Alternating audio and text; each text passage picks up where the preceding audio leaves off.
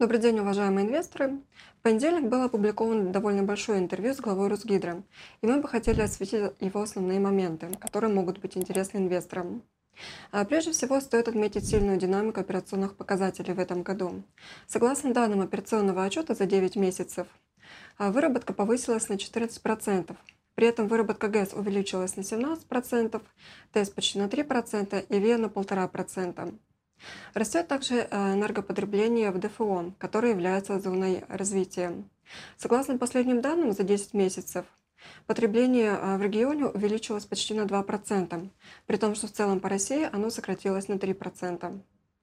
Результатов удалось достичь благодаря высокой водности в первом полугодии, новым мощностям, а также новым клиентам в ДФО. Отметим, что сильная динамика операционных показателей дает Росгидро а, значительное преимущество на, рынке, на рынках капитала в сравнении с другими публичными а, генкомпаниями у которых, напротив, наблюдается в этом году снижение показателей выработки и прибыли. Далее стоит отметить, э, что компания в сентябре ввела а, в эксплуатацию ТЭЦ в Советской гавани на Дальнем Востоке. Это последний из четырех приоритетных инвестиционных проектов, которые компания реализовывала в рамках правительственных указов.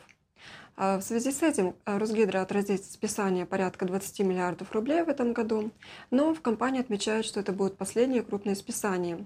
И следующие инвестпроекты компания будет выполнять уже на условиях э, окупаемости. Что касается нового инвестиционного цикла, то в программу ТПМ-2 вошли 4 объекта. Сумма инвестиций сейчас оценивается в 200 миллиардов рублей, но при этом пока еще не все параметры проекта известны. В частности, не согласована базовая ставка инвестиций. Э, компания рассчитывает э, получить э, ставку на уровне не менее 12,5%. Также одной из задач для компании сейчас является восстановление аварийной станции Загорская ГАЭС-2. Напомним, что этот объект довольно мощный, проектная мощность составляет 840 мегаватт, строился по ДПМ. В его строительство было вложено порядка 70 миллиардов рублей, но незадолго до ввода станции, станции в эксплуатацию в 2014 году в конце 2013 года произошла авария, и сейчас э, компания изучает возможность восстановления станции. Выравнивание здания обойдется в 4 миллиарда рублей, но э, общая сумма ремонта пока все еще неизвестна.